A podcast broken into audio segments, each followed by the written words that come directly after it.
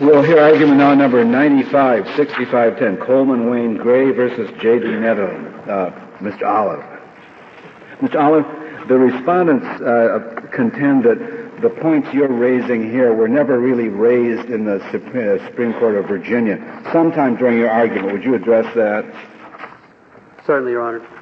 Mr. Chief Justice, and may it please the Court. Truth is discovered through fair process. Truth is forever lost when an attorney in a case, in a capital sentencing proceeding, for example, utilizes tactics which violate moral standards of fair play. In Coleman Gray's capital sentencing proceeding, the process was not fair, and the truth will be forever lost unless this court reinstates the district court's judgment that the state may not mislead defense counsel regarding the determinative issues at trial. The Commonwealth's position in this case before this court is that you can mislead. It's not disputed that there was misleading. Uh, and the answer to the misleading is so what? That doesn't matter.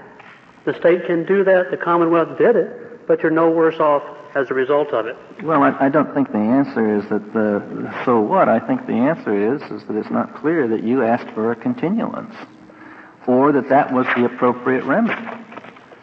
Uh, as I read the colloquy uh, in the trial court, uh, both on the morning and the afternoon of the first day of the sentencing hearing, the discussion was on the Watkins case and whether or not this type of evidence is proper at all.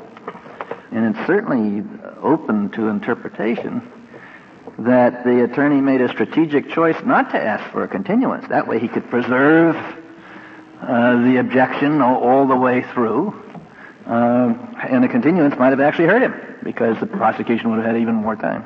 So that's my concern. Let me address that, Your Honor. First, with the comment that I've searched the respondent's brief uh, and can't find in there the proposition that this did not happen, that the prosecutor did not mislead uh, on day one and then progress in the misleading onto the subsequent days. But the point, the part of the record which I'll be referring the court to, of course, is December 2nd and December 6th. And there were three separate re- requests, Your Honor, at, that, at those points in time uh, for the state to uh, identify what would be introduced under the preferred practice under Peterson. When they got to the day where the Commonwealth came in and said, we've changed our mind, there was a discussion about Watkins. And the discussion about Watkins from the point of view of defense counsel, Your Honor, was the comparison between Watkins and what was going on in this case. And the, the specific point was made that in Watkins, where murders were introduced at capital sentencing, defense counsel in those cases, in that case, was also defense counsel in the case that was being introduced, and there was a charge, and defense counsel knew, had notice of what the facts were involved in that case. And so the Watkins argument really was twofold. One, yes, this, this evidence is admissible, but in Watkins, it was admissible against an attorney and a defendant that were prepared. The argument in this case, and making the contrast with Watkins was specifically that, and I'll give the quote from the record, page 777. It, it, was another, this defense counsel in this case, it was another murder that the defense counsel were actively participating in representing the defendant. But contrast this case, page 780, the defense in this case, Your Honor, was taken by surprise. Well, well am I correct that the trial counsel objected to the admissibility of the Sorrells evidence, regardless on, on the independent ground that it was improper. Both. Regardless of the matter of the, the amount of time you had to meet it. That was one ground. All right. Uh, if, if, and if that's one ground, it seems to me that that was the objection that was made. It's true that they talk about that you didn't have time, but there was no request for a continuance. Well, that could be a strategic choice. The the direct quote, and to me the letter, uh, at least the spirit, if not the letter of the request, is on page 780 of the record, and this is after Tucker testified. We were prepared for that. That is, the information that the Commonwealth told us they were going to introduce, the Tucker statements. We were prepared for that. That's all right, but we're not prepared for this. And the, the, the court's response to you're not prepared could have been to grant a continuance if they were entitled to be prepared, uh, or uh, to exclude the evidence. Was there a motion for a continuance? The words you, you can answer that question. No, there was the words "we move for a continuance" were not spoken. But under the circumstances of the case, it could hardly be interpreted in, to, to, me in, in, any other fashion. At least there is record support for we're not prepared to go forward. Uh, where, where did the district judge, judge get this notion? The district judge said, despite the, the defense plea for additional time to prepare, the state trial court proceeded without a break. That implies that there was a request comparable to one for continuance. And those record citations are to the state court uh, trial records uh, that are in the opinion at, at that point. Uh, but there was no explicit plea for additional time as distinguished from exclusion. It is quite true the words were not spoken, please continue this case. But I, the, it has the same effect, and let me say why. Under, under, it's not just that; it's that the words were spoken. Please exclude this evidence. That's correct. But the court was placed, the court was observing defense counsel in a predicament, and the court had been there from the beginning of the predicament to the, to, to the. Maybe the court should have sua sponte uh, proposed this alternative. I mean, that, that, that's another possible argument you have. I, I think that, the, that, that's true, and I, and perhaps it is a due process violation. Was, was that or any other series of arguments uh, addressing this point developed in the Virginia courts? In, on direct appeal, the, the, uh, issue of whether there should have been a continuance or not, or, or yes, uh, whether whether whether you were derelict or, or trial counsel was derelict in failing explicitly to ask for a continuance. No, was that developed? That was not developed. And the reason, uh, to me, the, a fair reading of this record is you turn to a judge and you say, Your Honor, we need a continuance in this case because we are not prepared. And in this case, the ruling is the law of the Commonwealth of Virginia, which is that does not state a basis for a continuance because you are not entitled to be prepared under Virginia Commonwealth law. Well, that would be clear, perhaps, if, if you had moved for a continuance. But I don't know that the trial court is required by the federal constitution to come to the rescue uh, of, of, an attorney who may, makes these statements but doesn't move for a continuance. The, the uh, federal district court judge found, as a matter of fact, that what was being said, uh, the spirit of what was being said, and was we need more time to prepare. Um, and under Anderson versus City of Bessemer City, even when the court is looking at a paper record, the federal district court is looking at a but paper. But what is the paper record? I mean, there, there, seems to be a request for exclusion. That's the only thing. But you know, when I st- stand before a trial judge and say I'm not ready, um, and, and the trial judge basically says this evidence is admissible whether you're ready or not, then a continuance is superfluous. A continuance could not show anything to the judge uh, that would be of any moment. Argue this on appeal either, though. On appeal to the... what, what, was the objection on appeal? That this evidence uh, uh, was not admissible, or was the objection that uh, you should have been given more time? The only thing I see on the appeal record is that you said it was not admissible. On, on the appeal record at uh, pages, the, the uh, direct appeal brief at page three and maybe a little bit before that, again, defense counsel and appellate counsel brings forth the same comparison between the Watkins case and this case. And the comparison is on notice, an opportunity to be heard. It's not on admissibility or don't admit it. It is in Watkins, counsel knew. Counsel knew this information. They didn't need notice. The question isn't whether there's notice or not. The question is what is the consequence of not having notice? And as, as I understand what you argued on appeal, it was that since there was not notice, among other reasons, it should have been excluded.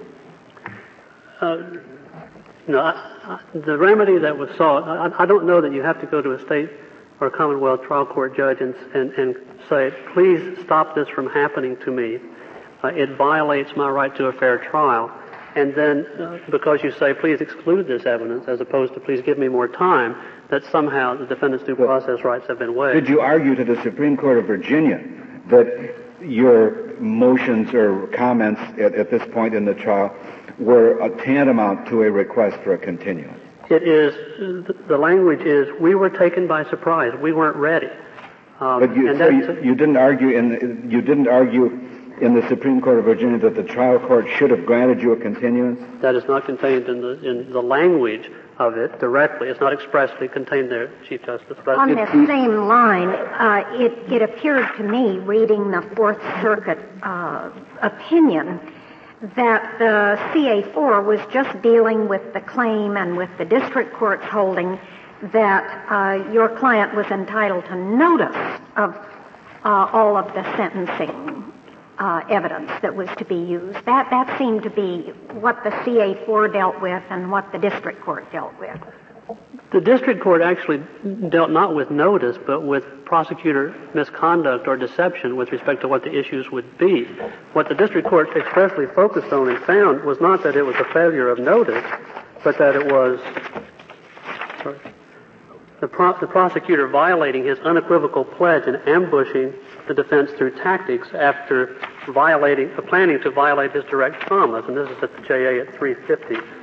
Uh, the prosecutor planned to violate his direct promise. So it was not so much in the district court an issue of notice as an issue uh, of a prosecutor taking away someone's due process rights by saying we're going to do A, and then actually introducing the issue of B. Now, in the Fourth Circuit, uh, it, it is quite right that the respondent was successful at calling the issue one of notice and actually going so far as to call it one of, of discovery of every piece of evidence, which has never been the complaint in this case. The complaint has always been we were told on day one that X was going to happen, and we were told on day four that, that Y was going to happen, and X was an intentional misstatement intended to deflect us in developing proof on one of the most inflammatory cases in the history of the Tidewater area. And the reason that that tactic was utilized is because the case couldn't be proved in a fair proceeding. The Commonwealth came to this proceeding and said to defense counsel, we're going to do A. Uh, if we let you know about B and C too soon, you'll find out that there's no proof that Coleman Gray committed the Sorrells crime. The only way we can prove it or the way we're going to go about proving it well, is but the, what the district court found was that the constitutional defect in the penalty phase hearing was that Gray was confronted and surprised. It violated Gray's right to fair notice and rendered the hearing unreliable. Now, the district court went on to talk about the prosecutor's tactics, but in its description of what the constitutional violation was, it was a violation of the right to fair notice. And that seemed to be what the Fourth Circuit dealt with, certainly, in its opinion. And so it does appear that the present focus of your argument before this court is somewhat different. Namely, before us, a focus on whether the defendant um, has a right uh, to rely on the avowal of the prosecutor that all he that would be introduced were the defendant's statements, and because of that, find a a due process violation, and that does seem to be something that was not the subject of the holdings below. In the district court at page 352 of the, the joint appendix, the, the, district court does talk about notice, but the district court also refers to the moral standards of fair play after describing what can only be described of, if, if you accept it as correct, uh, not especially moral, planned, a plan to violate a direct promise to the Yes, counsel. but it described the constitutional violation as the violation of, of uh, lack of fair notice. Okay, well, when I go on in that sentence, and uh, the district court Judge Spencer is saying the Commonwealth's attorney Ferguson's tactics, and that's not a matter of, of notice per se, violated the moral standards of fair play embodied in the due process clause. So to me, that is what went awry here was indeed notice, but this is notice plus. This isn't, isn't even very difficult. This is intentional misleading. It's not just a matter of whether or not uh, someone was given three days, two days, four days, or 30 days, and, and whether due process requires. Yes, but it, it has to be that because let, let's assume that there was deliberate deception. It doesn't follow from that that there must be some kind of punitive sanction put on the prosecution. We ask what follows from the deception. Um, is, well, is there a request for a continuance? Uh, is there a request to exclude the evidence? Uh, here, the, the, the, the, thrust of the argument made in the state court was that the evidence had to be excluded, and now you're shifting ground. I, my position on the state court record, like the district court's position on it, um, and I don't think it's an unreasonable one, is when I stand up and say I'm not ready. Uh, the, the judge knows that I'm asking for a couple of things: either give me more time, or keep this evidence out. That's the only two ways of interpreting I'm not ready. And the reason the judge did neither is because Commonwealth law doesn't require it. You're not entitled uh, to notice, and you're not entitled to be, have it kept out. So no matter what you show on a continuance, it does not matter. Well, with respect to your uh, st- statement that the prosecutor made a certain avowal, I'm going to offer this and this only with respect to this aspect. Uh, uh, there, ordinarily, there is not much discovery in a criminal case in Virginia, is there? Well, you know whether you're going to have to try a murder case, but not what the specific items of evidence are. So, I mean, uh, was the prosecutor uh, vouchsafing something to you that he was not required to do by law? The preferred. I know that that case is the preferred approach, The but- judge did not, the the prosecutor did not have to say anything under Commonwealth law.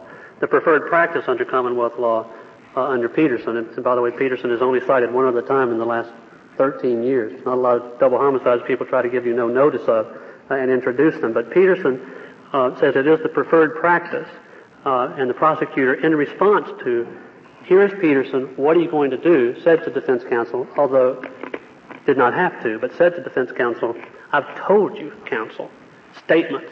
That's all I'm going to be introducing. Whereupon counsel's response would naturally be reflexively, you know, uh, no more about this case. The trial here is only uh, snitch. And is this Tucker snitch credible? Did my client say something to Tucker instead of a murder trial? I mean, Now, you, you, you now know, uh, you, through discovery, that even at the time he made that statement, he intended to introduce uh, uh, additional evidence, right?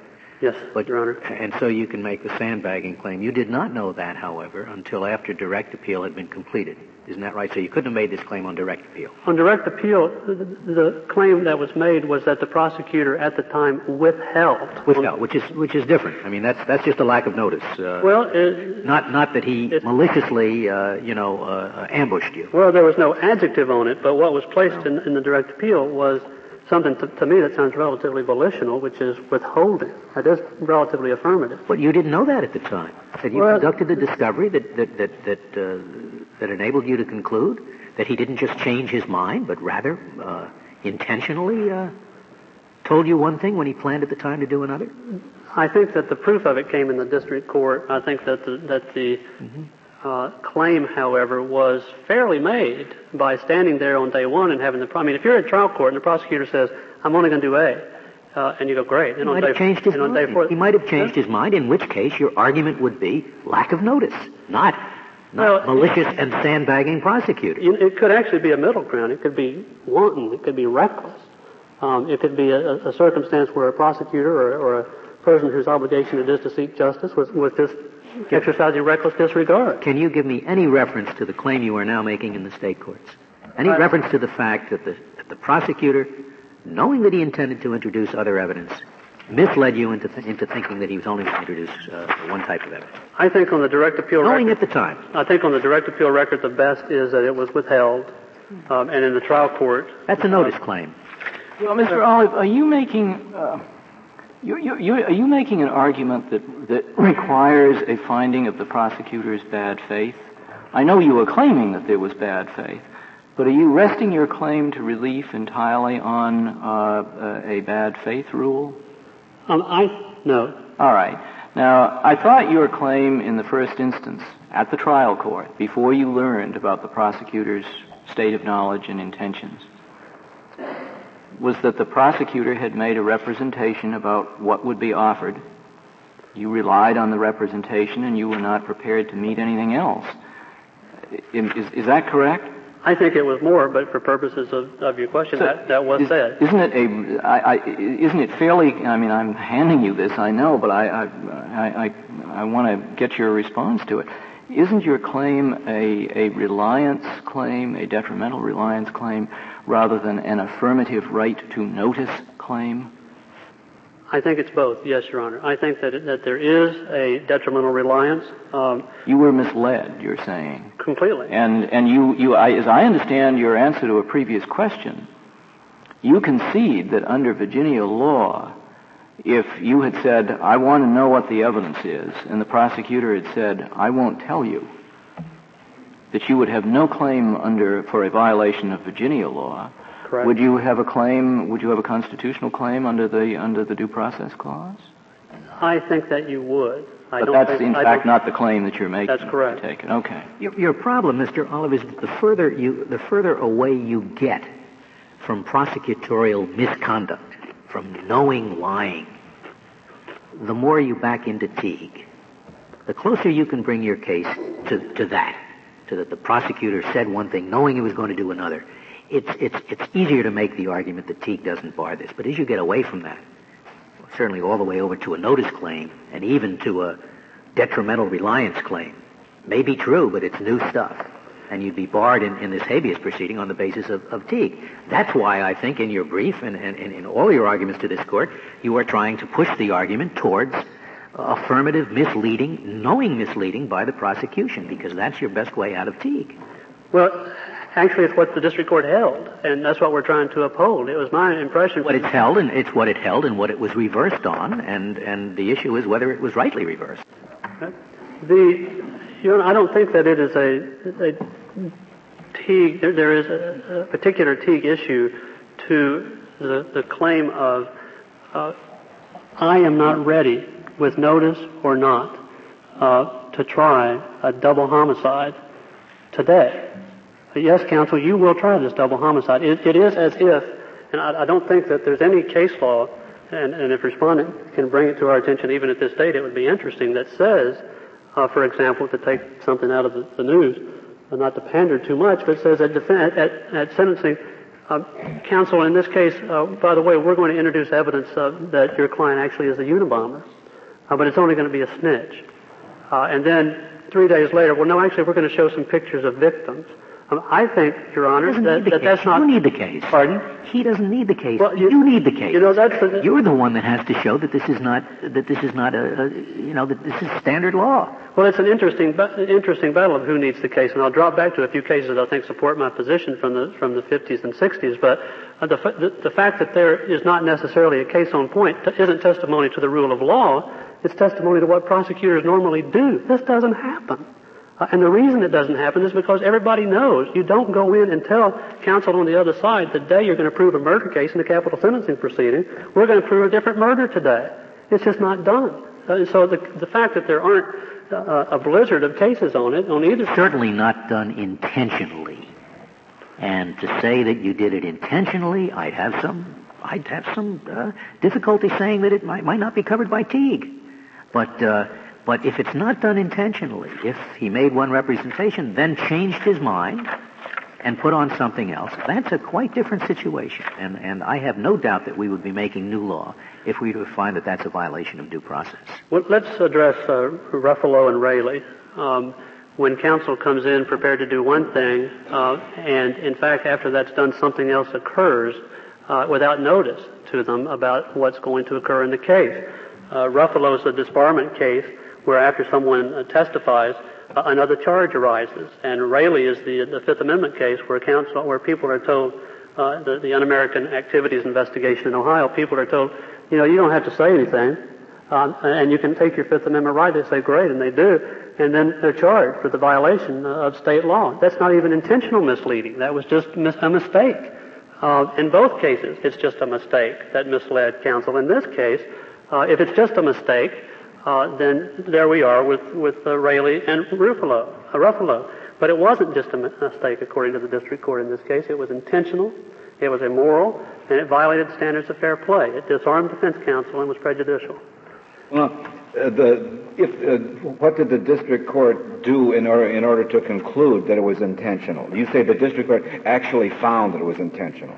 The, the best phrase for that is at uh, page 350 of the joint appendix that the prosecutor, quote, planned to violate his direct promise.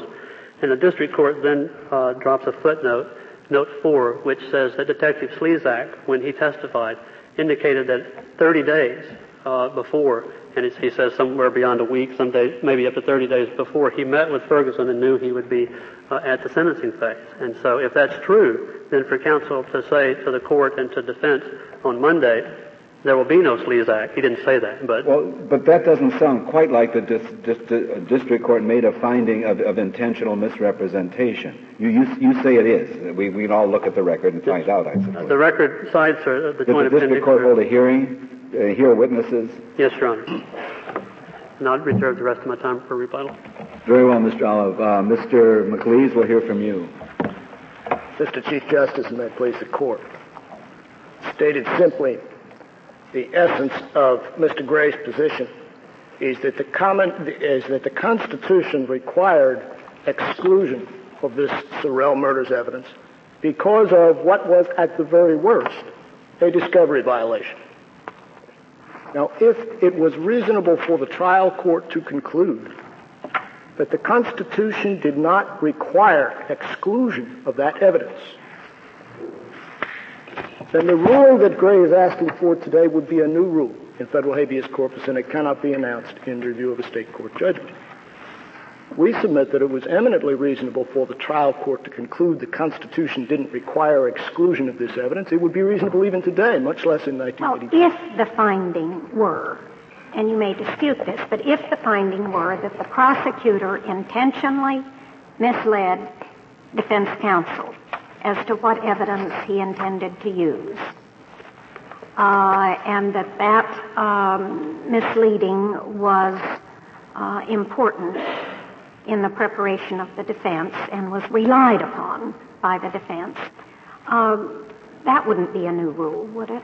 Well, if it were a straightforward application of the Donnelly uh, test, Donnelly versus DiCristoforo, uh, where prosecutorial misconduct, if it uh, infects the entire proceeding with unfairness, amounts to a due process violation.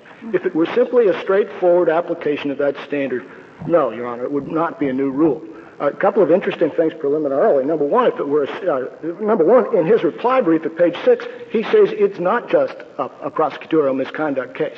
And we can only take him at his word. We're not sure what it is, but he says it's not a straight prosecutorial misconduct case. Number no, two. He says it's that plus a lack of notice. Some kind he of hybrid. He tries to say, I have both here. He, he tries to make it a hybrid claim, and for that reason we submit it's a new rule. But even if it were simply a matter of applying Donnelly, not only is it contrary to what his conception of his, of his rule is, it wouldn't be cert-worthy for this court to, to simply decide if the facts of this case met the Donnelly standard. But even if this court addressed the Donnelly standard, that requires a showing that the, that the misconduct of the, or, or what the prosecutor did, uh, rendered the proceeding fundamentally unfair. In fact, the touchstone of due process in, in t- cases of that sort is not the prosecutor's good faith or bad faith. And that's why in the evidentiary hearing in district court, we didn't ask the prosecutor why he said this and, and, and how this happened, how he made, how he misspoke, misspoke himself, or what. Because that was not an issue. Well, well it is. I'm sorry. No, go on, go on, go on. I, I, just wanted to clarify the proceed. The proceeding that we're talking about here is not the entire trial; it's the sentencing. That's right? correct, Your Honor. Your, your, your, your claim uh, is that assuming there was an intent to mislead, that it was important, as Justice O'Connor put it, to the preparation by the defense uh, uh, to, to, to, meet the issues raised at sentencing, uh, that that would not uh, infect the, the, fairness of the entire proceeding, sentencing proceeding? Well, uh, is that your argument? My, do I understand you correctly? My argument, Your Honor, is that on this record, if you even if you assume that it was intentional misleading, you cannot find that it infected the entire sentencing proceeding with unfairness for several reasons. Number one, as the court has, has pointed out in several questions, he could have asked for a continuance when he found, when, when, when he learned at the outset of the, the, penalty proceeding that there was additional evidence coming in. Number two. Did, did, you, do you concede that he did say we are not prepared? He said we are not prepared, therefore exclude this evidence because we're not prepared and because it exceeds the parameters of the Watkins case. He never said, we're not prepared, give us more time. And there's a world of difference, of course, when a lawyer speaks, when a trial advocate speaks, there's a world of difference between saying we're not prepared, exclude this evidence, which can and, and very often is for the said that position is taken for the very tactical reasons that Justice Kennedy pointed out. Well, it, it, seems to me that if you're talking about whether or not the proceeding is fundamentally unfair, uh, do, do you agree that that issue has been preserved? He did not present this as a as a uh, as a prosecutorial misconduct case in in the state courts, Your Honor. He presented it as a case of inadmissible evidence coming in. Well, in the state courts, did he uh, preserve the uh, argument that this was fundamentally unfair as to the, or that the whole proceeding was defective as to the sentencing? He said it was unfair because this evidence came in, but he said that this evidence should have been kept out for different reasons than what he's saying today. Uh, it, they, you're, you're saying that he did not then preserve the argument that it was fundamentally unfair because there was either no notice or because there was misleading. That's correct. Well, more specifically, that it was fundamentally unfair because he was not given more time. That's correct. Did, did you argue in, in the district court or in the Fourth Circuit that he had failed to, prefer, to, uh, to preserve the issue of its unfairness because of misleading, and that therefore uh, you are entitled to prevail on that ground. Was that your position in either the district court or the Fourth Circuit? In the district court, Your Honor, he wasn't talking about misleading. Uh, the district... Well, the, the judge, at least there is, there is a way of reading the judge's, and I, I think perhaps a fair way of reading the district judge's findings uh, as, as a finding of misleading. So let's get to the, to the, to the Fourth Circuit. Did you argue in the Fourth Circuit that that was in fact not a permissible ground for decision because he had not preserved that issue in the state courts? We argued in the district court and in the Fourth Circuit that all he had preserved in the state courts was the claim that this evidence should not come in because uh, he had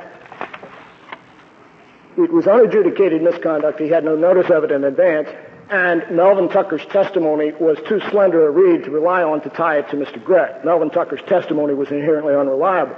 We argued in the district court and in the Fourth Circuit, as, as, as we do here on brief, that all the evidence that he proffered in the district court is barred by Keeney versus Tamayo Reyes because he never proffered any evidence in the state court. Okay, I'm just talking now about the issues that he raised. And, and are you telling me that in the Fourth Circuit you said he did not preserve the issue of affirmative misleading? Not in the and sense... He did, and he waived any claim because he did not ask for a continuance. Did you argue those two points in the Fourth Circuit? I don't know that I specifically responded to those points because I didn't understand him to make those points. The, the, the, but were you saying in the Fourth Circuit you cannot sustain the district court's decision based on a finding that there was intentional misleading?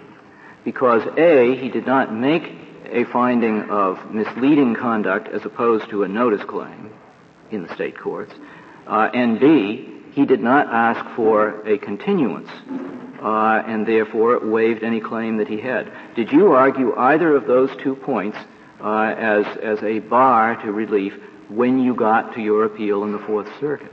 I don't believe that we argued the the, the against the idea of misleading prosecutorial misconduct because we did not understand that to be his claim, nor did the Fourth Circuit, nor did the you, district court. Well, they, yeah, you can. I, I take it you feel you could reasonably read the district judge's opinion as not being based on deliberate um, misconduct. Absolutely, Your Honor. That's what the Fourth. That's how the Fourth Circuit read it. Was wasn't there a claim? Sorry, I didn't. Were you finished responding to the chief? I, yeah. I, I don't want to. Oh, yes, thank you. Right. Uh, there was a claim which people have called the inadequate notice claim. That's right? right. Okay, let's forget the content of that claim for the moment. But there's something called an inadequate notice claim. Now, my reading of this suggests that the district court in this case said such claim was consistently raised in the state courts and is not procedurally defaulted. That also in your brief in that court you said inadequate notice was raised on direct appeal and in state habeas corpus. That in one of the state habeas corpus proceedings, they said, or uh, you argued, I guess, that you were conceded that the inadequate notice subclaim was raised on direct appeal and in state habeas corpus. That the state habeas corpus court found that number nine, which is the inadequate notice claim, was decided adversely at trial and on direct appeal. That's correct. Okay. So that's why they never, so then the only question is, uh, and you never said anything to the contrary in any brief in the Fourth Circuit. So now we can try to divide that inadequate notice claim into two parts, I guess. One, we could say the claim of it was inadequate notice and therefore they should have kept the, uh, the evidence out versus the claim that it was inadequate notice and therefore they should have given us more time. That's what you want to do. Is that right? Well, or I mean, I've never met in any case in any Supreme Court or in any court that I've ever seen people divided things that finely. I, I mean, and, and, and it, that's that's why it's difficult for me to see how we should go off on these procedural bars and and whether it was adequately raised and so forth. Well, that's because because, Your Honor, whether you characterize it as an inadequate notice claim or a prosecutorial misconduct claim or some hybrid combination of the two, the bottom line is what effect did it have on the penalty trial? Did it render the penalty proceeding fundamentally unfair? That, that's, that's, that's on the merits, and I thought we granted this case because we wanted to see whether the issue that they were trying to raise was Teague barred. Now, all these procedural things and notice things are, I suppose, and, uh, uh, designed to say we cannot reach that issue. Has, That's why I raised them. Now, the reason I asked my question is why can't we reach the issue? These were matters of some controversy, the procedural thing. They've all been decided against you below, etc. Uh, you've conceded it pretty much. Why don't we get to the main issue? That's I'm looking for an answer. well, the, if, if, if the issue is the, the, the Teague bar to the notice claim, I think there are two aspects to the, to the notice claim. They rely on, they seem to rely primarily on two cases. One is Gardner versus Florida, which deals with how much the defense has a constitutional right to know about the evidence against him and when. And the other is Lankford versus Idaho, that uh, which he, he, he never cited even in his petition for certiorari, but is heavily relied on in his brief on the merits now, which deals with notice of issues before a proceeding or during a proceeding. Now, in Lankford, I think is is different from this case, and therefore uh, this case doesn't come under the Lankford rule for, for three major reasons. Number one, it's different in uh, level of application. Number two, it's different in timing. And number three, it's different in showing of prejudice. Mr. Mr.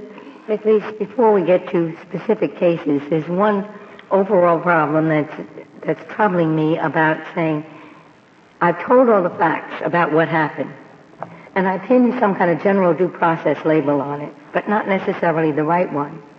And then I think about how civil proceedings are, where we know if you don't ask for the right relief, but you're entitled to it, Rule 54C says you get it. And yet we seem to be demanding this persnicketyness in proceeding on the criminal side when it's a question literally of life or death. It just seems to me that there's something, there's a out of sync there.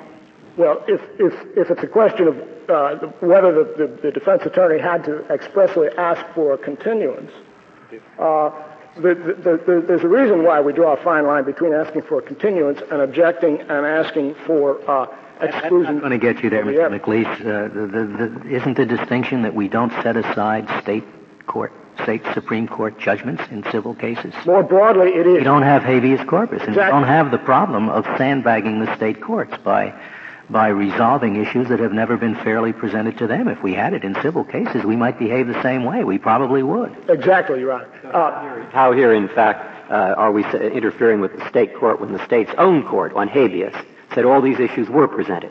At least something called the adequate notice claim was presented. And indeed, the reason it wouldn't decide it on state habeas was because it believed that the adequate notice claim had been decided by the state Supreme Court on direct appeal. Or do I have that wrong?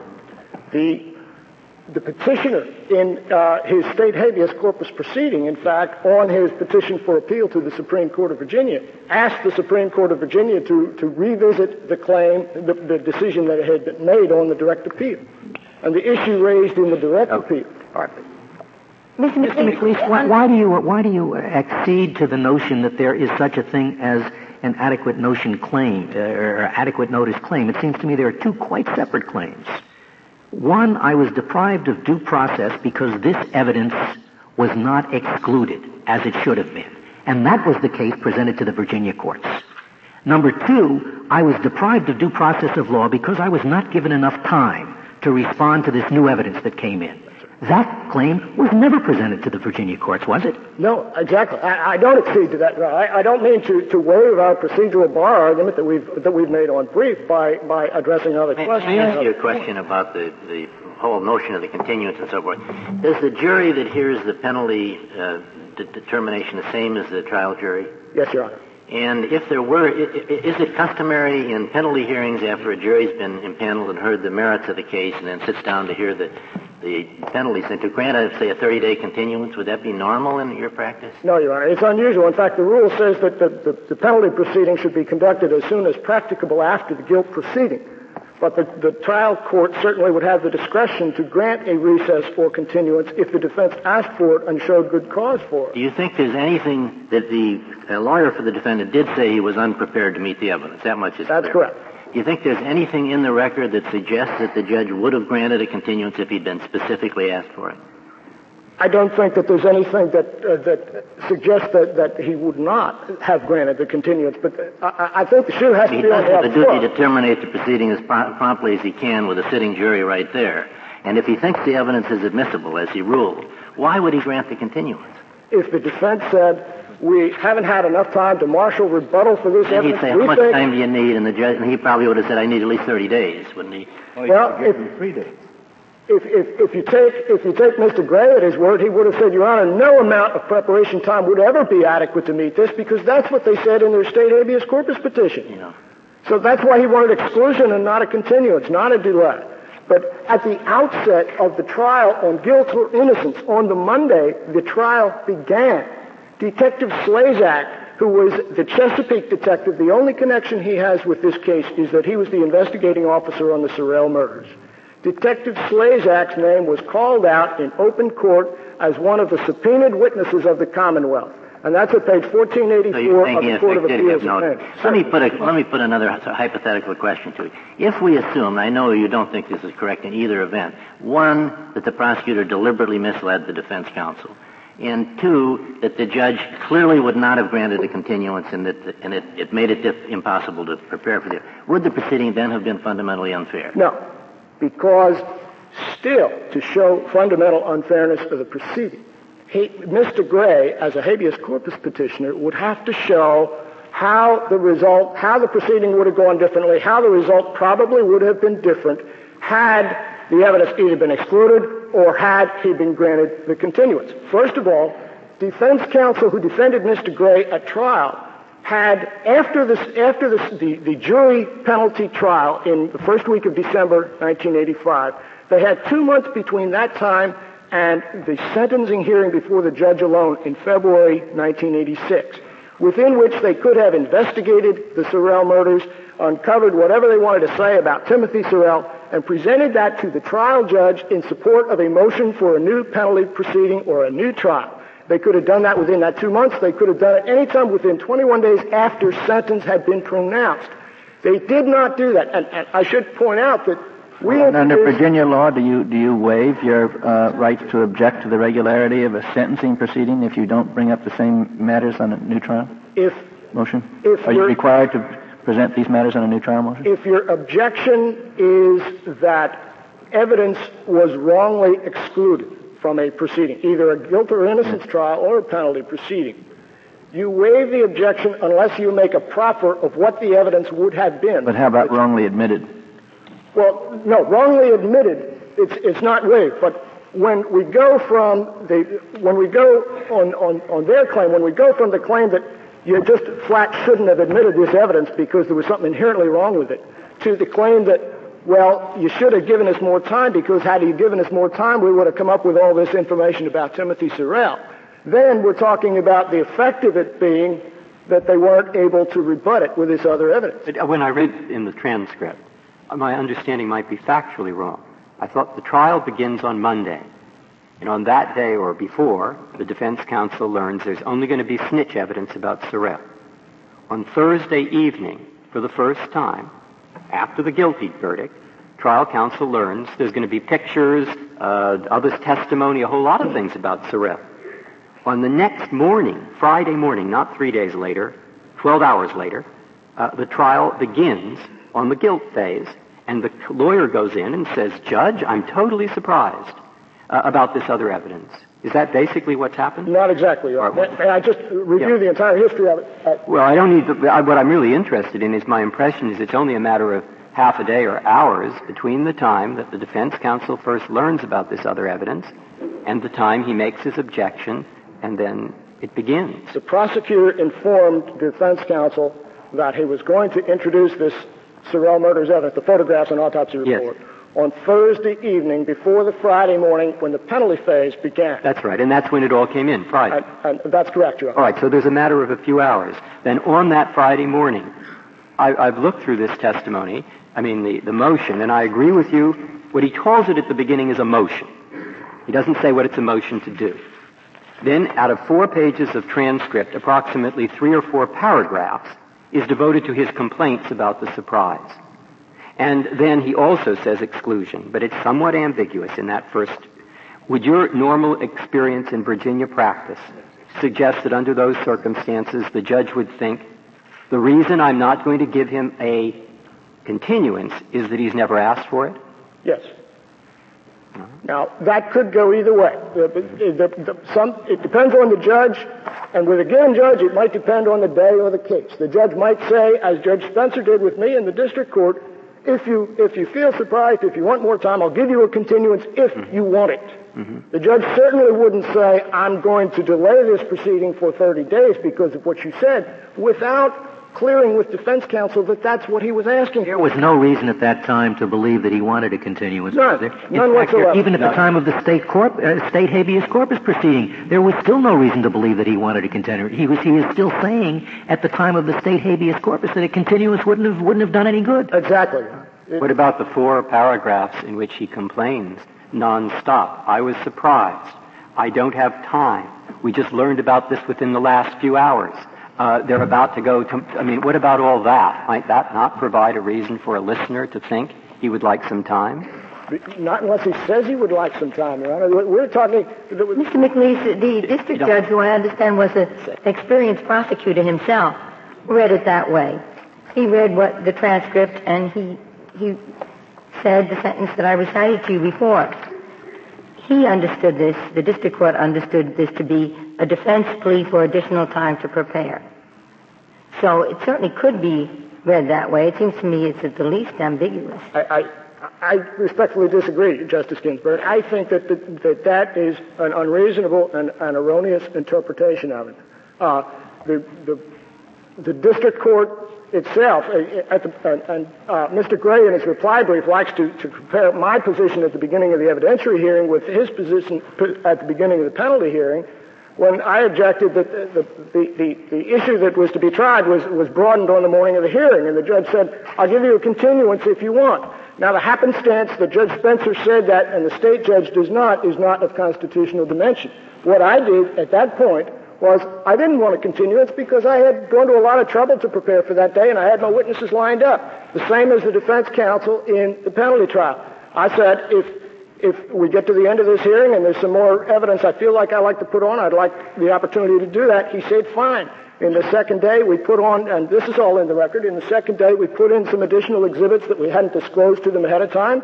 He said, fine, and that cured it. But I didn't go to the Fourth Circuit and say they shouldn't have held that hearing because I didn't, because I didn't know until the day of the hearing what the subject of it was going to be. Mr. McLeese, I want to follow up on this business of meticulousness in pleadings because it seems that it turns on entirely on the lawyer appointed to represent the defendant because I'm looking at 2254 forms, the forms that people are given to when they want to petition for habeas corpus from a state court judgment. And the instructions are state your facts, tell your story briefly without citing cases or law. And that's adequate. That's the instructions that the pleader is given. So the pleading is sufficient without citing cases or law, but then the defendant wins or loses depending on what cases and law his appointed counsel cites? I, I don't think that he, he wins or loses depending on what cases he cites, Your Honor. He wins or loses de- depending on what he says the, the violation of his rights was and how he ties it to, or, or how he explains the right that he says was violated. If, uh, if, if the petitioner in this case, to comply with that, could have simply said, my rights were violated because uh, I wasn't given enough time to, to prepare a defense to this particular Sorrell murder's evidence, and if I had been given enough time, I would have come up with this other evidence. But the, the evidence about, the information about Timothy Sorrell was published in the newspapers, and we introduced the articles in December of 1984, five months before the McClellan murders were committed, and that, that was open to defense counsel as well as the prosecution. They could have asked, they could have presented that evidence. They could have investigated that and presented what they found from that, just knowing that the prosecution was going to put on Mr. Tucker's testimony about the Sorrell murders evidence, they could have put this other evidence in about Mr. Sorrell if, if they could find any competent admissible evidence, which they certainly didn't present in the federal evidentiary hearing. Well, they could have done so, but what reason would they have done so if their understanding was that the only thing they had to do was to discredit a snitch? Well, because, Your Honor, that's not the position they took at the time. At the time, if, if, if the court looks at the record of the, of the, when they asked on the Monday morning, when they asked the, the prosecutor what evidence he's going to present in the penalty phase, They say, we have good reason to believe you're going to put on evidence connecting Mr. Gray with the Sorrell murders. That, that he may have, evidence that he may have told some other people he committed the murders. This evidence is absolute dynamite, and we need to be prepared for that. So even hmm. the snitch testimony they regarded as absolute dynamite. Well, but they only prepared for the dynamite that they understood they were going to be exposed to, and there was no reason that I know of on the record why they would have been why they would have prepared for any other dynamite. But even after the penalty phase proceeding, they didn't investigate the other. They didn't investigate the, the, the Timothy Sorrell angle and present that evidence to try to get a new trial because they concluded that they had adequately but, impeached but I think this goes back to something that was raised before. You have never claimed I think, that they are barred from making the argument they make now because in the period after trial, they did not go into, a, they did not make an investigation and come forward with evidence that they would have presented. Uh, we, we, we have argued that. Is that in your brief in opposition? Because, I mean, if that's, if that's the case and that amounts to a waiver under Virginia law and that was preserved, then we certainly shouldn't have taken this case. But I, I, I don't have the brief in opposition in front of me, but I didn't think you made that argument. I, I believe we did, Your Honor. We made it in our Fourth Circuit brief. But you, you think in the brief in opposition to this court, you said they are barred because they did not make an investigation in the two week or two month period, whatever it is, after the trial, uh, and come forward with a proffer of, of, evidence. I believe we did. We said they could have been done then, and therefore could have been presented on direct. Well, would you agree that if you didn't make it in your brief in opposition, that that would not be an appropriate uh, subject for us to get into here? Not as a procedural bar, but as it reflects to the fundamental fairness of the sentencing proceeding, it's still relevant whether it's a procedural bar or not, because it shows that. Well, but you, in effect, then are saying that the trial judge should have should have made a fundamental fairness judgment based upon evidence which the defendant had no reason, uh, based on the prosecutor's representation, to have been prepared to present to the trial judge, and therefore, uh, the in, in, effect, the, any ruling by the trial court uh, will either stand or fall depending on what is developed after trial. Is that your argument? Not exactly, Your Honor. What I'm saying is that as a habeas corpus petitioner, it is incumbent upon Mr. Gray to show what difference all these alleged violations made and how the. You mean in state habeas? In state habeas and in federal habeas. And okay. even if we but. There, there again, if you did not, if you did not raise that in your brief in opposition, uh, it seems to me you're raising a matter which, which goes to a, a, a procedural bar, and if you didn't raise it in the brief in opposition, I'm not sure why we should get into it because I think it's relevant, Your Honor, to a showing of prejudice, to showing if, if you if you just look at this no, case. You, you let us, in effect, if you didn't get into this in, in the brief in opposition, you let us take the case on the assumption that there wasn't this kind of prejudice hyphen bar problem. I see my time has expired. Well.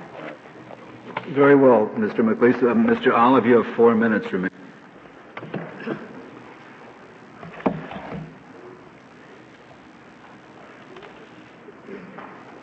The respondent has not contended that the request or lack of a request expressly for a continuance or the failure to have developed any information about the Sorrell crime after sentencing or before sentencing after the jury verdict constitutes an adequate and independent state court ground for this court uh, to observe because there are no cases that so state.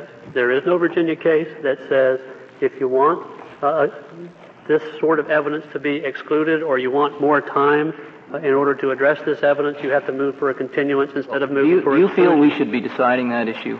Pardon? Do you feel that that is a, a, a, decision that we should make as to whether, in fact, it would constitute a bar or wouldn't constitute a bar? I don't think it's in the case. Okay. Was it? Was it? You, you may recall my question, my last question to counsel, uh, which adverted specifically to the the uh, obligation to investigate uh, for post-trial relief was was that issue raised as as a as a basis for a bar in the brief in opposition? I don't recall. I do recall that there has never been any contention by a respondent that there is any requirement in the state of Virginia that a person do this, uh, these things in order to avoid a bar. Uh, there, there are no such cases. And I'd like to address uh, Justice Kennedy's earlier question about tactics and strategy. Defense counsel testified below and they testified that they were blown away by this and that they wanted, a, a, I can't quote that they said, we wanted a continuance, but certainly the spirit of their testimony, and I can't call it all, bring it all to mind at this point, was that they needed time, and this was not a trick or a strategy on their part. Um, and they went into great detail about how devastating this was to them. Why didn't they make that argument on habeas then, on state habeas? Why did they say on state habeas no amount of time would have done us any good? That's what they said. You want me to read it to you? I think no. I, I, That's what they I know. I know what that says, and I think that that was hyperbole about how devastating the case was uh, about Sorrells. If you read the newspapers, uh, that case is a devastating case, and I think that that is hyperbole.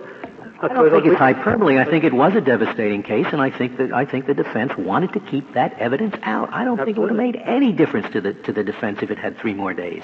I think they had what we above all things to keep that evidence out, and it, and it's very important, it seems to me, that we not let an argument that wasn't made, a request that was not made to the states, later be made to federal courts when it turns out that the trial strategy employed by the defense has has not produced the result desired. The, they wanted it excluded, but if, they had the evidence that was unearthed in the federal district court, it would have been a powerful tool against it. It was a devastating case only because their hands were tied. Can I ask you kind of a question about Virginia law? What is the threshold, if any, that limits the prosecutor's ability to put in in a penalty hearing evidence of some other murder that you have very little reason to believe the defendant committed? At the time of this uh, trial, there was no threshold. No threshold at all. No, and now uh, there's no threshold, but there is a notice requirement. Uh, you don't have to have a certain quantum of proof. But could, could they put in and just say, give notice, I'm going to serve notice, I want to prove that the Unabomber committed a lot of crimes? Yes, Your Honor. That would be enough. They could put Yes, Your Honor. Finally, let me go back uh, again to uh, the issue of what the law is in the Commonwealth. Um, and that stating that I am not prepared to address this is not a grounds for excluding it. And so a remedy would not be a continuance. Counsel stated at page 723, we are not prepared for any of this other than that he may have made some incriminating statements. That is, what you told us on Monday would come in, we're prepared. We don't want a continuance on that. But this new information, we are not prepared, and the judge presiding said, I think it's admissible, prepared or not prepared. Um, and so, He didn't say prepared or not. No, but- well, that, that's very important. well, if, if I'm, if I'm speaking to, my time is up. The case is submitted.